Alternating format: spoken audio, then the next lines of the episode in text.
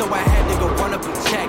I got the message on me, get no flexing on me. My attorney gon' call it collect. Blessings on My attorney on me. My call it collect. made them envious, they got upset. I had to put out they I don't even know what that means. What does it even mean? respect, and I heard you How's it going, everyone? This is Simon, Closed Network Podcast, episode number 10, recorded today, Tuesday, February 22nd, 2022. Got to turn off one of my screens here. There we go. Um, yeah, it's been uh, a couple weeks. I've been uh, traveling and had some family stuff to attend to, and now I'm back. I was hoping to get this podcast out beforehand, wasn't able to cut it, so we are doing it. We're doing it now. A little late than never. What they say? Better late than never. I don't know if that's always true. Sometimes never is the better option, but we are here. Um, got a pretty pretty simplified podcast. I was going to go really deep on some stuff, and I had to trim it back because of time. I don't like these things to run over an hour. Uh, I like it to be under an hour if possible. I think, just feel like it's easier to listen to a podcast uh, in that time frame or into chunks or something like that. So I'm still experimenting with that. Uh, if I have a guest or I'm going to do an interview or something, I, I won't put those constraints on uh, unless they need to be, but I do try to stay within a framework. So, how's everyone doing? Hope you're doing well. I've been pretty good. Been pretty good. Um, I got a couple emails over the last couple weeks, some some support, some kind words. It's really appreciative. Uh, you can contact me if you go to the Closed Network website, which is closedntwrk.com. You can click on the contact, send me a message. You can also leave a voice message if you'd like. And if you leave one, I can play it on the podcast if you'd like. Let me know though if you don't. Um, otherwise, I'll assume that you do, that you don't mind. If it's a, a question, you can record and, and it'll come to me. Uh, you can also donate through the website uh, and leave reviews. If you want to donate, buy me a coffee, uh, that kind of stuff. You can also send crypto if you want. Uh, the easiest way to donate to this podcast and many other great podcasts out there is to use a podcast 2.0 web application or a web app or a phone app. You can go to newpodcastapps.com. That will take you to the podcastingindex.org website where they have apps listed you can download and use. Uh, why these apps are special is because you can load them up with some Bitcoin and, uh, you know, throw 10 bucks, 5, 10, 20, whatever you want to. Search out some of your other favorite podcasts. They might be on there and you can stream Satoshis, little sats, little uh, denominations of Bitcoin to your favorite podcasters as a way to donate as you're listening to the show, which is really, really cool. Um, people have been doing that to this uh, podcast, and I, I love seeing that. It makes me giddy every time I get an alert that someone streamed Satoshis to the podcast episode. It also lets me know maybe which episodes are uh, better than others. I don't know, maybe based on the title or the content. So it's always appreciative. Um, I got a pretty pretty deep email from somebody. I'm not going to reveal like the name or even the details of it, but basically, uh, it was a thank you email, and uh, they had suffered some backlash from a bad breakup, bad relationship. Someone who had access and had, knew some of their logins and was doing some really evil, sketchy stuff. And uh, they listened to the podcast and they said uh, it really helped being able to implement some of the applications and tools and techniques to create new aliases and use a password manager and that uh, they really liked the podcast. And after reading the story, I was like, wow, like that's uh, pretty powerful. So, and always and it helps remind me too that you know sometimes the uh, the threat can come within uh, within your circle, maybe a family member, an ex. Uh, a friendship that went south, a business relationship that went south, a business partner, maybe. Oftentimes in those situations, you kind of trust each other more uh, with your personal, you know, logins to get into certain things, or if you're sharing social media accounts and you have shared passwords, that just something to be mindful of. Is that uh, you know, it's just it's you know, you don't want to think the worst in people that they'd maybe do something like that to you, uh, but you know, things change, circumstances come up that people can't anticipate, and it's unfortunate. So, uh, but thank you for the email. Sorry. Uh, if you're listening, I, I do appreciate it. And um, I'll be shooting you an email back. Uh, I'm a, a, little behind the curve, a little behind uh, everything work has been pretty busy and uh, going out of town. Not making excuses. It's just you know life gets busy sometimes. But I'm trying to be uh, uh, consistent with at least getting episodes out. And every seven to ten days is my goal. We're going on a couple weeks here, but um, yeah, thanks for sticking with me. Thanks for hanging in there. Uh, we're on episode 10, so we're going to be, be double, double, digits until we hit triple digits. So that's kind of a neat little milestone. Uh, if you have been listening th- from the first episode, thanks for uh, riding this wave with me in this privacy journey that we're all taking together, um, maybe in different areas and different uh, threat models of why we're here, but we're all here for one reason or another. So thanks for listening. I I I, uh, I love this stuff. I can't get enough of it. I need to kind of sometimes take mental breaks though, because I go down some pretty serious rabbit holes from time to time. And it can get a little dark. It can get a little dark out there. And you have to remind yourself that uh, it's not always doom and gloom uh, and not take anything too seriously in life. Uh, take your privacy serious. You take your, your relationship serious, but you know, try to have a good time too. Where it's a short time on this on this planet, so don't get too uh, caught up and the negativity in the world and with each other. Just focus on on your on your group, your little you know uh, monkey sphere, if you if you will. Um, I've been wanting to work on some tutorials, and I'm trying to figure out the best way to do that, whether it's on blog or video form. Uh, but I'm also going to be linking to tutorials that I've used myself that are really good, and I'll be referencing a couple of those uh, a little bit in this podcast as I'm talking about digital digital sovereignty and uh, Bitcoin and self hosting, and that's going to be kind of a general theme for this you know podcast in general, because to me sovereignty is uh, really something that is important, um, and no one person can be like hundred percent self sufficient or anything like that. I don't I don't think that that's the goal even necessarily of a lot of people, myself included. Um, that would you know be going and you know researching this topic of privacy and security. But i think that it's important to understand that you know we can try to uh, govern ourselves like you know uh, not rely necessarily on uh, countries you know governments or banks to do that for us. And that's one of the things that i like about bitcoin is that it allows us to be sovereign and not and, and a kind of a permissionless system to transfer value for products or services and can't be censored. Uh, it can be regulated. Uh, it can be regulated, but it can't be canceled or shut down, so to speak. And regardless of what you know side you're on, with the if you're on a side at all, I, I don't want to make that assumption. I think a lot of people are are uh, independently thinking about different things they see in the world, but specifically with this protest in Ottawa, Canada, where the truckers have been um, basically doing an occupy protest uh, against the uh, COVID COVID mandates, the or the uh, you know the vaccine mandates, and uh, agree disagree. That's not that's not really why I bring it up. But the reason I bring it up is because there was a lot of crowdfunding that was going on, uh, particularly using GoFundMe to help individuals who wanted to support those people who are protesting. Were donating for that money to go to the to the protesters to help pay for bills or gas or you know food or whatever. A lot of people were uh, out of work because of that protest. I respect people who are willing to go that that distance. Um, agree, disagree, just just that they have that kind of commitment. Uh, I don't think all these people that protest are all loony or crazy. I think there are a lot of those. I think there's a lot of people who genu- genuinely have uh, issue with whatever is at hand and the fact that they're willing to take a stand, even if it means losing income, is powerful. Uh, I think no matter what you're protesting for, when you go when you're that committed, uh, it, it, shows a lot of character. Whether you agree with the sentiment is totally irrelevant. Uh, it, it, it, just shows me, wow, that's a lot of commitment.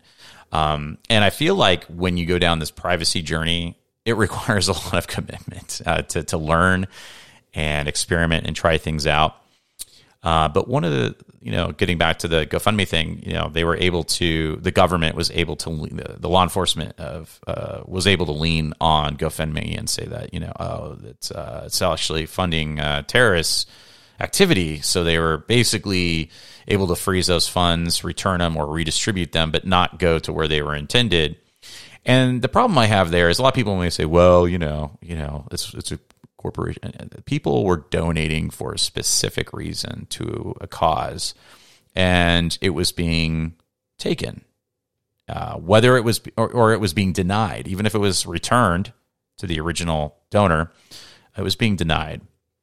And that's an area where uh, a lot of other countries that are have very corrupt governments and high inflation uh, due to money over you know printing of money, devaluing their their currency, where or even austerity measures where money is even being seized from their accounts. Uh, this is an area where I look at as not just like one facet, but multiple facets and, and control. Ultimately, it leads to control. If someone can control your money, they can control your actions. And if they can control your actions, they can control your thought. And they can also um, make you feel like you're not able to talk a certain way or think a certain way. Anything that stifles creativity, freedom of speech, individual thought, uh, critical thinking, I'm against. Period. Uh, I just don't. I don't. I don't think that um, we grow, we evolve as a people if we're stifled into a box and we're scared uh, to share ideas, even if they seem extreme. Uh, I'm not talking about hate. I'm talking about anything against the the narrative the, that the propaganda is preaching. And I'm not being talking about anything specific. I'm talking in general.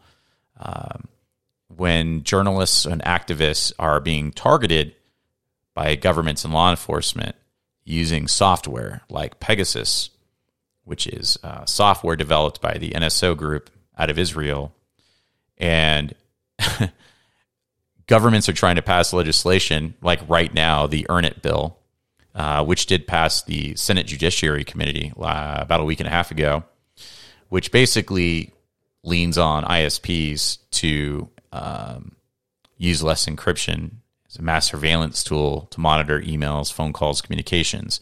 Just like the U.S. legislation is doing that, like other countries do it to their activists and journalists who are talking, speaking out against, uh, a, you know, a regime that may be violating civil liberties. I take problem. I have a problem with that. I take issue with that, and that's one of the reasons why I do what I do. It's not to be combative. Uh, it's actually just to stand up for what I believe in as far as uh, that individual sovereignty, especially when it comes to your data and your communication. Um, you know, when we talk about data, I, I, like try to think about it as a house. Uh, you know, and and privacy specifically, not just data, but privacy. So if the government wants to scan all your emails and text messages and you know know the phone calls and all this stuff, it's to me it's like them saying hey, we want to take all the blinds off your windows in your house remove the doors and put in glass doors. Let everyone see what you're doing all the time. If you have nothing to hide, then you shouldn't worry about it, right? That's the that's the message that's usually conveyed. If you have nothing to hide, you should you have nothing to worry about. It's not a matter of having anything to hide. It's a matter of it's it's not your business. It's not intended for you to be a part of that conversation. It's a one to one or one to many conversation that I want to have with certain people, and it's none of your business.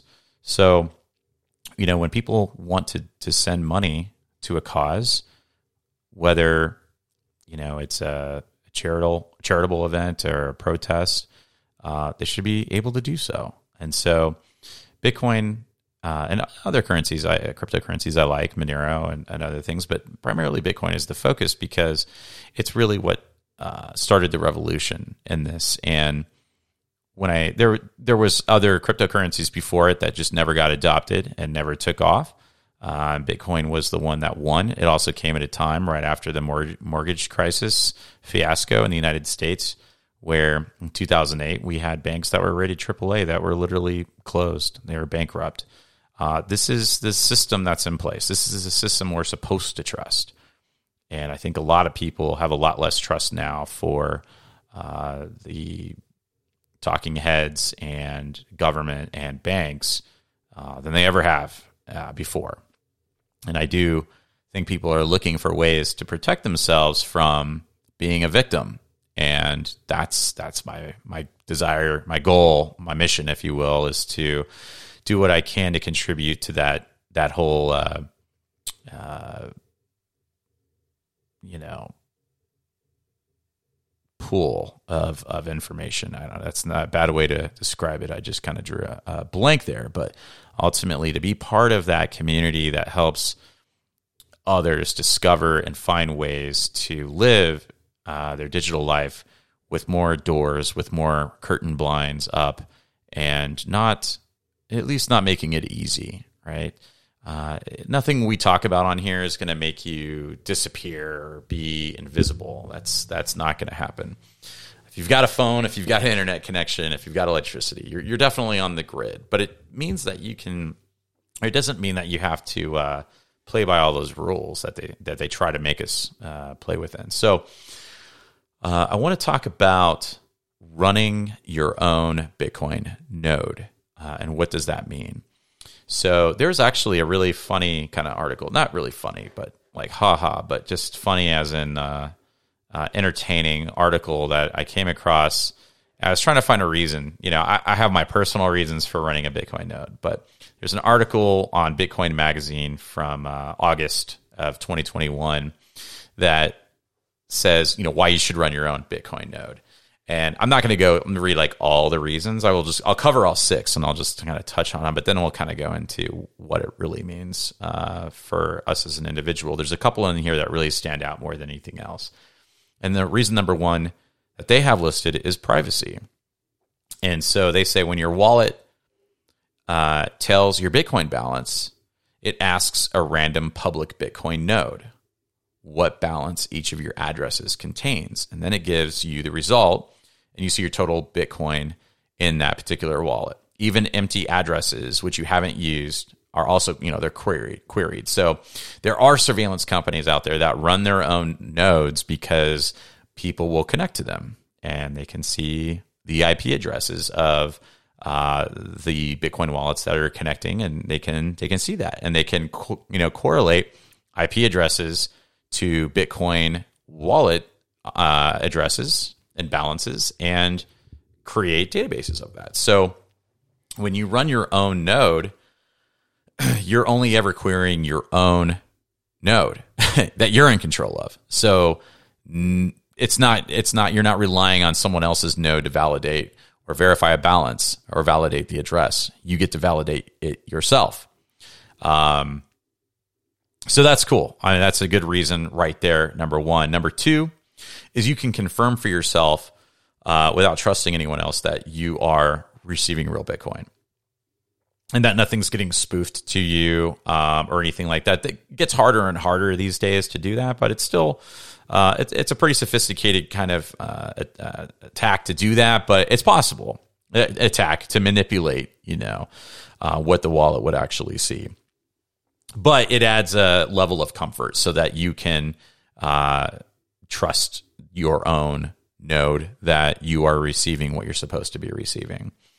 Uh, and, and, you know, you can also, when you install a, a wallet on your phone or anything, you can point it to your your Bitcoin node to uh, receive and broadcast and and to actually um, uh, verify a transaction. Um, and number three is uh, defending the, the, the Bitcoin rules from unwanted changes like scarcity or block size. So there have been times in the past where people have tried to spoof uh, block sizes by having a lot of hash power. Um, this is like a oftentimes referred, referred to as like a 51% attack, uh, where if you can control more computing power, uh, then you could maybe override and spoof the system.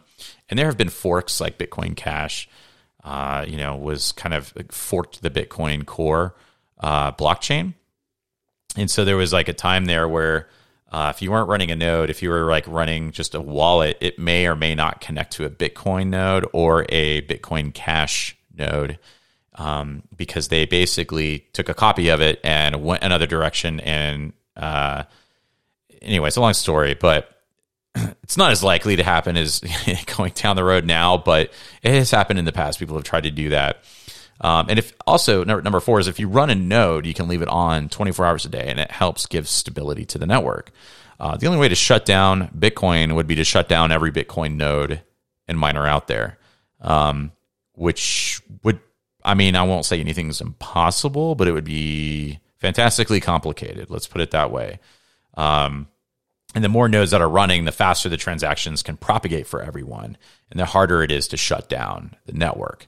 Uh, so, in order to like essentially kill Bitcoin, you'd have to essentially erase every single copy of the blockchain. Uh, which anyone who's running, like myself, a Raspberry Pi with a hard drive plugged into it under their desk or somewhere in a closet or whatever, um, it, it's sustaining the network. So you know you're you're kind of like being an a digital anarchist just by running a node and it's kind of gangster in that way. Um, you can be an uncle jim. What's an uncle jim? Uh, that's a term i was not familiar with myself but an uncle jim according to bitcoin magazine is someone that they're referring to as people that connect their wallets to. Like you you may not have to trust don't trust random people on the internet but maybe you have a good friend uh, who runs a node and you trust them. So you could just like point your wallet to their node uh, essentially, in every social circle, there's usually someone who's more technical or nerdy or whatever uh, that can basically be uh, of use to the people in your circle, and they can kind of be that person uh, to trust. There's the coolness factor and street cred uh, to running your node. It's cool. Maybe your neighbors won't think it's cool. I think it's cool. I'll think it's cool if you do it. Um, and just have a higher, a bigger appreciation for for the Bitcoin uh, protocol and for the network and being a node operator. So um, you'll probably end up becoming an advocate by running a node just because you'll talk about it and probably acquire more or get get friends and family interested in it. So these are just some ways, some reasons why. I mean, there's no like, wow, okay, I'm definitely running out tomorrow and buying a Raspberry Pi and, and building one of these. It's something that just I think it's a, an easy step to feel like you're contributing to something with minimal effort. You don't even have to build it on a Raspberry Pi. You could have an old laptop laying around and just download the Bitcoin Core software. Um, it will require some disk space. The the blockchain is around I want to say 470, 480 gigabytes. So just mentally think like half a terabyte to store the blockchain on. But if you have a laptop or old computer, I say laptop because they're usually low power. So um, you could just install Bitcoin Core on it. It would take a while to synchronize, but once it downloads all the blocks, it'll be basically contributing to this the infrastructure. Um, it does have a wallet on there. You could go ahead and save your keys, you know, from that uh, wallet when you create it. Write it down, put it in your safe somewhere safe. Um, and I wouldn't use that as like your primary wallet. I wouldn't. I'm an advocate of cold storage, like cold storage wallets, but it's a good start. And, you know, you could use it as a Bitcoin wallet, and maybe you uh, maybe you use that as a, a place for uh, receiving Bitcoin, and then you pull it off and send it to cold storage later.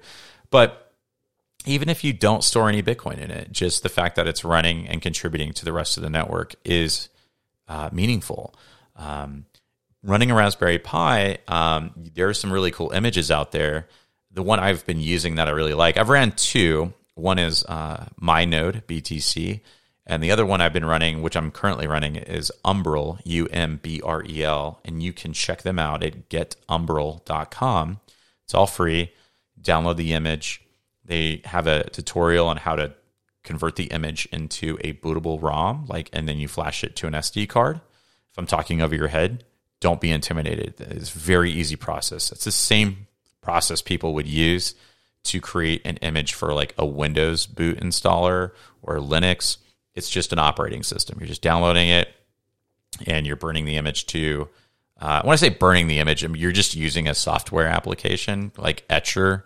Um, it's a free application. You basically just point to the to the image you downloaded from GetUmbrel. You point it to the SD card, like, okay, here's the source, here's the destination. Go. It does all the magic. It says it's done. You take the SD card out, you slide it in the Raspberry Pi, turn it on, make sure your hard drive's plugged in. I'd get like a four terabyte drive for it, like a little laptop external USB drive. You can pick them up for like 50 bucks or less, probably even cheaper than that now. And uh, so you plug in the SD card, plug in the power, plug in the hard drive, and a network cable that uh, you plug into your router in your house or your, your office, and boom. Once it's downloaded the blockchain, could take a while depending upon your internet speed. Boom, you've got a Bitcoin node running Congratulations. And it's all managed through a web interface. So if you can use a web browser, you can run a Bitcoin node. Maybe that's what I should call the title of this podcast. If you can use a web browser, you can run a Bitcoin node. Um, and it's really as simple as that. The reason why I like the Umbrel image is because they also have a really cool graphical app store, kind of like what you're used to seeing on a mobile phone. So if you want to install Nextcloud, you can do that. There's other applications if you want to run a Bitcoin Lightning node, which is a little bit more advanced, but still pretty simple to set up. It's literally configurable and you can set it up through this web interface, through the App Store.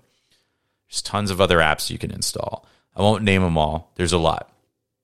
But just doing this one thing, like just setting up on a laptop or downloading Get Umbrel and putting it on a Raspberry Pi, uh, a Raspberry Pi is kind of cool because it's just this small little box and it's a super low power, doesn't make any noise, and it can just be on indefinitely forever because you would want it to be. You'd want it to be always running. Most most of the time when people say something as a server, it's meaning that it's always there to serve a request. So, uh, you know, it's it's kind of like out of sight, out of mind once you set it up and get it configured. Uh, but then you can do some cool stuff. Uh, I use mine. I'm also running a Dojo server on there or for the Samurai wallet for Android, which allows me to do some Bitcoin mixing. I won't call it like money laundering or anything like that. It's not. It's not laundering. It's just mixing Bitcoin with other transaction, uh, other Bitcoin transactions from other people. So it kind of obfuscates the originality of the Bitcoin. Um, it's pretty cool. And you can run that on your Raspberry Pi with your Umbrel image. Uh, it's a little more advanced to set up, but there are some great tutorials. There's a, a guy by the name, oh, what's his name? I, gosh, his name just blanked on my head, but his YouTube channel is called BTC Sessions. And I've followed his tutorials in setting up my Bitcoin node, and he is super thorough and energetic, easy to follow. And I've really appreciated him taking the time to do that. And this guy cranks out tons and tons of tutorials. Um, so that'd actually be the first place I go. And you can buy Raspberry Pi online. There's a lot of online stores you can purchase it from. I mean, you can get it from Amazon. Um, I try to buy mine from, uh, you know, smaller companies that are selling them. Some of them have some really cool, like 3D printed cases and you, you kind of fancy it up a little bit. But on average, a Raspberry Pi is going to run you about 40 to 80 bucks. Um, you can find some that are kits that come with like a cool case, maybe some LED lights. You can kind of, you know, pimp it out a little bit. But ultimately, the Raspberry Pi, like the internals, they're the same. It's it's a it's a very small uh, computer, and they usually come with uh, like four or eight gigabytes of RAM. Uh, if you want to run more than one application, maybe like a couple apps, I, I, would probably opt for the eight gigabyte model. But if you just want to go bare bones and just say like I want to run a node, that's all I want to do. Four gigabytes would be just fine. You really wouldn't need to go bigger. Um, I always like think of like things that I might want to do something with a piece of hardware like that long term. Like what I do with it right now, that may change what I want it to do later. So I generally try to get a little bit more RAM uh, than the minimum, but that's not what you have to do. It's just kind of my uh, my my thought process when it comes to it. But uh, yeah, the Raspberry Pi is just a little. It's a little server. It's fast. It's powerful, and it's uh, low. It's very energy efficient. So, uh, you might find other things that you like projects. I mean, there's a lot of cool stuff you can do with Raspberry Pis. There's a lot of uh, video games that you can install. Like for Nintendo, old the old NES, you can install like an emulator and download the games. You can even get a Nintendo controller and plug it in. It's just a really cool little device. So uh, I've got mine running on a Raspberry Pi, Pi 4 with eight gigabytes of RAM with a four or five terabyte drive plugged into it. And it's been working out really well. I've been running. I've been running uh, two different nodes. Uh, the first one I think I started running a couple years ago, and the Umbrel server I built maybe a year ago, and it's all really easy to update. It's all done through the web interface, and it's a lot of fun, and it just kind of makes I don't know, tinkering with stuff a little bit more enjoyable. Um, but you know, when you run your own node, uh, you can do some cool stuff. And it kind of just contributes back to that whole sovereignty that I was talking about in the beginning, where you kind of get to be maybe not in control of everything, but you're in control of w- what your interactions are with something, as opposed to relying on someone else's else and trusting them and hoping that they're going to do the right thing. Uh, you know, that generally people, you know, kind of get greedy sometimes, or maybe they want to look under the hood of something. Um, anytime you can self host your data or be contributing to a, um, a project like Bitcoin, it, it kind of just adds some fulfillment that you can't really explain until you do it. So, uh, so yeah, that's that's that's that. Um, I I have an outline. I'm just kind of all over the place, so I apologize. I feel a little rusty, like uh, like you know, not having podcasted for a couple weeks. It's kind of crazy how your you can get out of the uh, the habit of uh, you know your uh, cadence of, of, speaking and things. But so uh, there's some really I've mentioned them before. I'm actually going to try to get an interview uh, with Ed from um, the self-hostingblog.com. Uh, they have a, a, matrix server that I'll I'll put in the uh, in the show notes.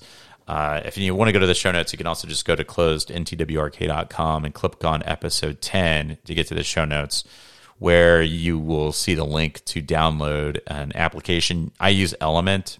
Element is an application that allows you to connect to Matrix servers.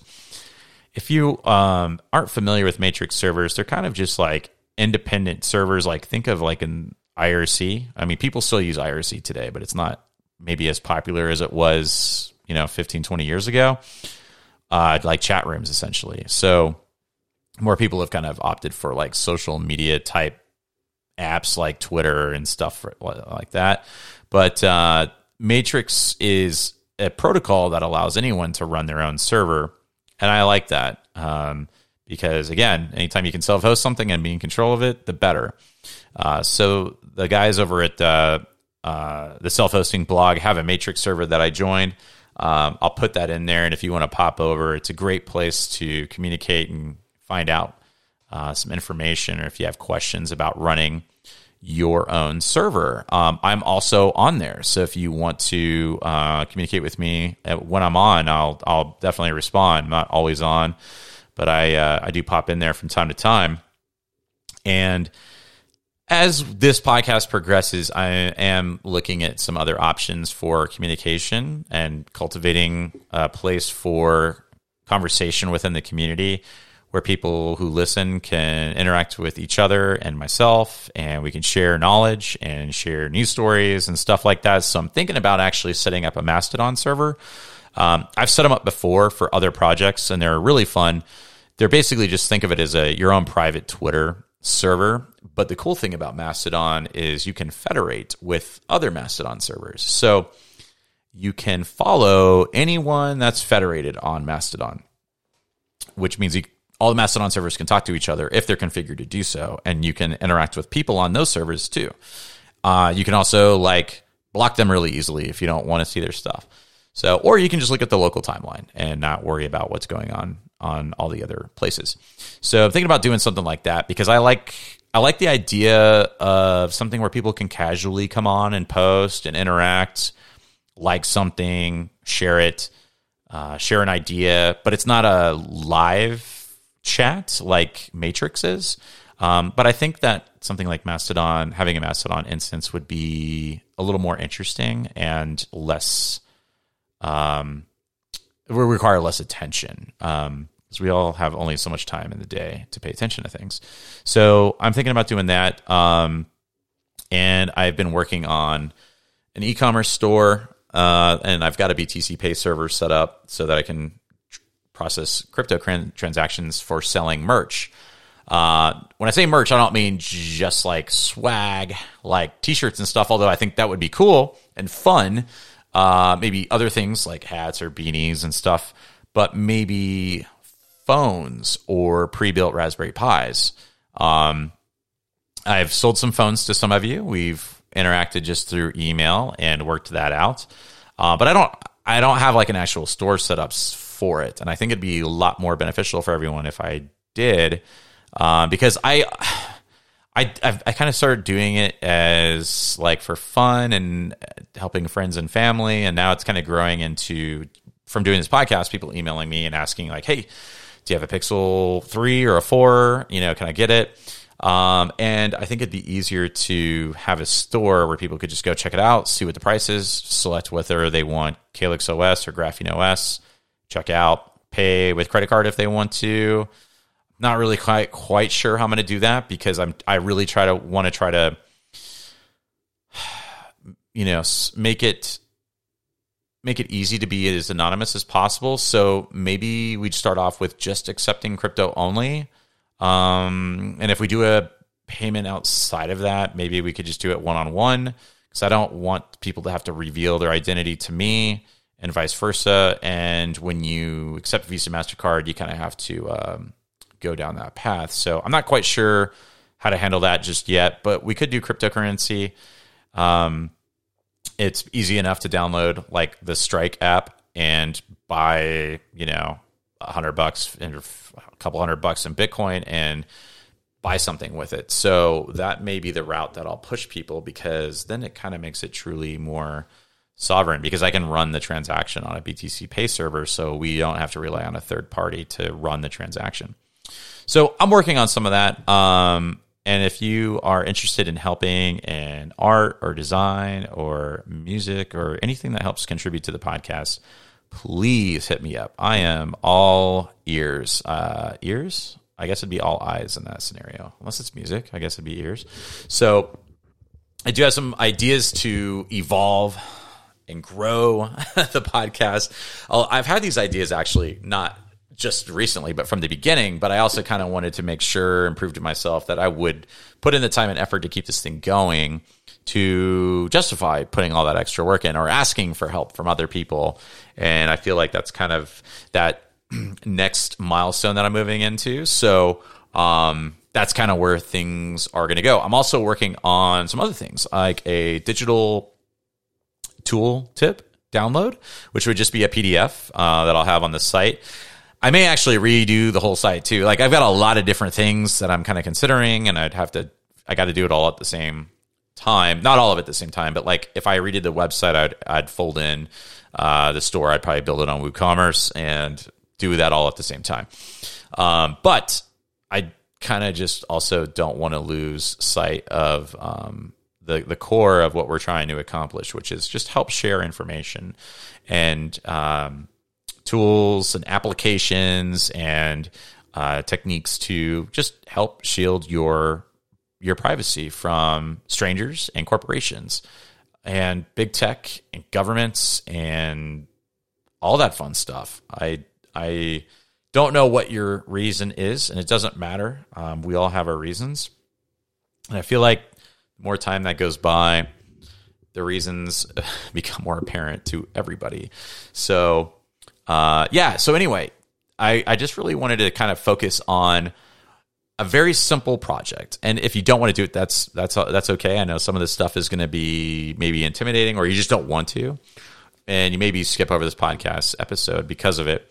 Um, but I've really enjoyed having an Umbrel server running on a Raspberry Pi. I've got a VPN set up on it. I've got a Lightning node set up on it with uh, about four channels that I have open what Lightning is is once you have Bitcoin, a Bitcoin node running and the blockchain is, is synchronized, you can set up a Lightning node.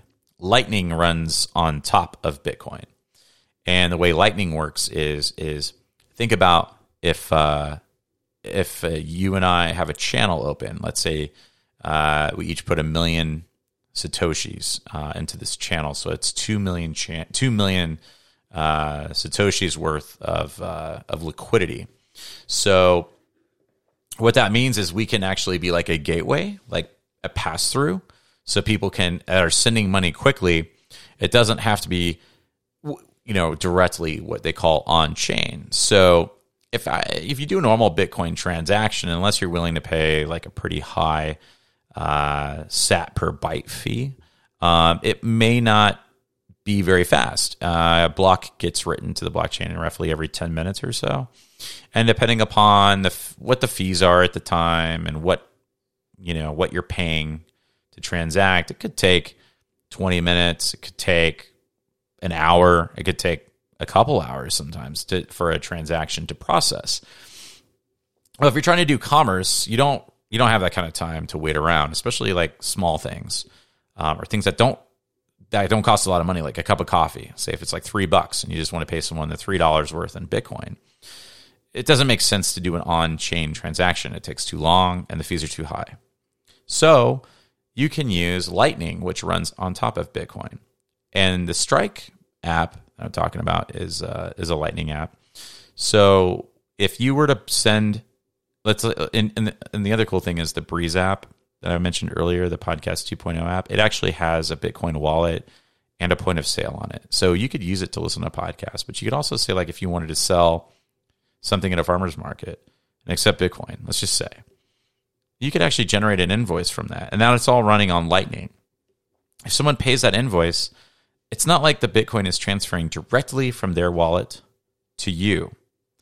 It's going through one of these channels. And because these channels already have deter- predetermined liquidity in them for inbound and outbound, it just goes into one of these channels and out a channel, onto another channel, and eventually just right onto your wallet. Eventually, that transaction will be written to the blockchain, but there's a record of it within the Lightning Network. And that value is transferred very, very quickly. So that's that's what Lightning is, and you can run a Lightning node and open up channels of liquidity to contribute to the speed of the network and the stability of it.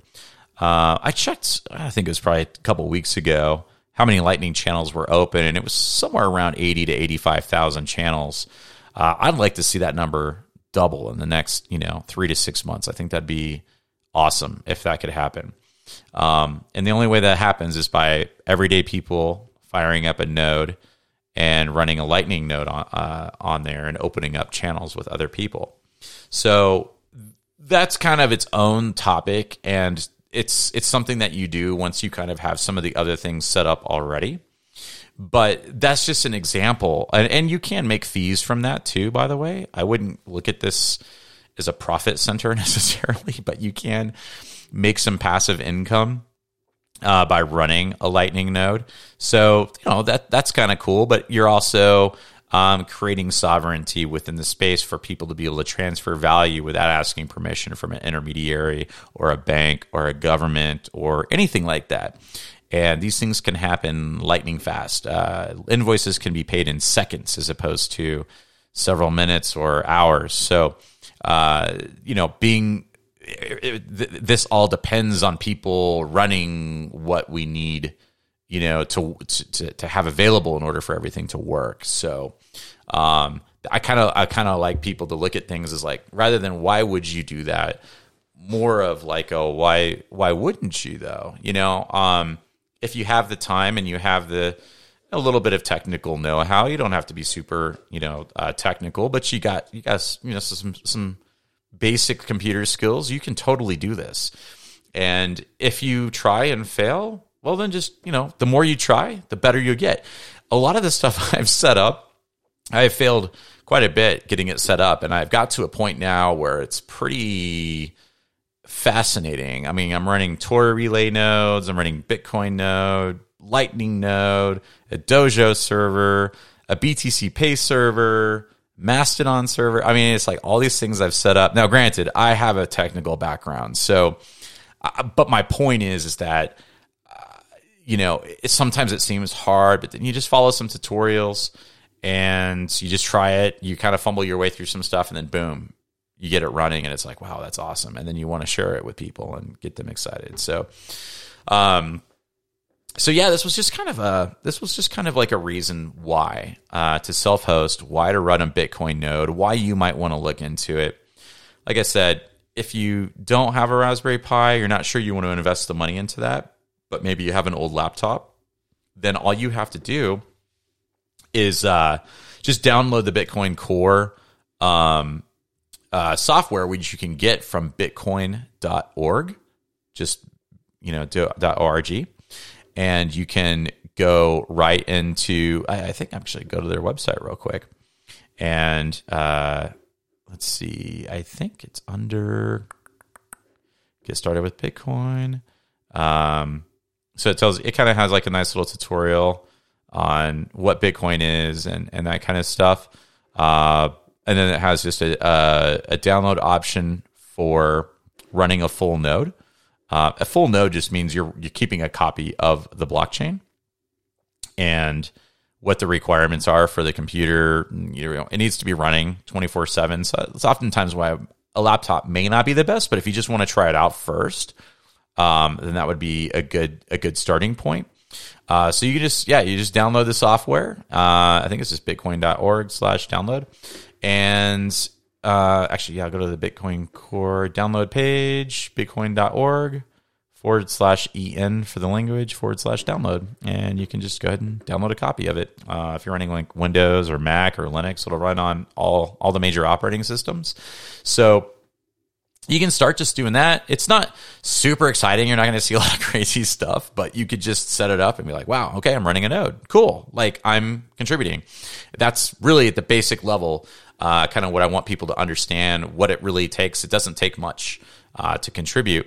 And then start you know doing some research. And maybe if you do set up a raspberry pi and you want to run a lightning node check out btc sessions on youtube and some other youtube uh, tutorials and you'll find a lot of great stuff out there how to you know set it up and get it running and test it out. And then let me know you're running one. Open a channel with me. We'll open up a uh, lightning channel with each other and create some liquidity out there for people in the uh, in the network so Love to hear any feedback. You can also hit me on Twitter. I'm not super active, but I do uh, pop on a couple times a week, and I'm usually use Twitter for uh, research and keeping updated on like data breaches and just things that are going on in the infosec space. So uh, if you do have a Twitter account, you want to follow me, it's just twitter.com slash closed NTWRK or at closed NTWRK.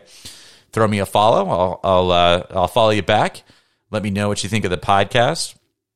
And if there's anything specific topics that you'd like me to discuss uh, go, or go into greater detail on, would love to hear from you. Let me know. Um, so, yeah, I hope you enjoyed a little bit of a a Bitcoin talk, a little Raspberry Pi talk. There's a couple references I'm going to have in uh, in the show notes. One of them is to an anti-encryption bill called Earn It that just passed the um, Senate Ju- uh, Judiciary Committee on the 11th, I think, or the 12th. Uh, it's a little concerning. Basically, it's to try to limit, you know, uh, encryption, the use of encryption, uh, especially with ISPs and stuff like that, to lean on to uh, basically scan more information under the guise of child protection and anti-terrorism. So uh, there's some articles on the EFF.org website, which is the Electronic Frontier Foundation, uh, that I'll link to. That also make it really easy to send emails to your state uh, representatives, your congressional representatives, and your state senators, and tell them that you are not down for that, and to uh, vote no on it. So I'll have that in the show notes. I just don't want to go down too many rabbit holes.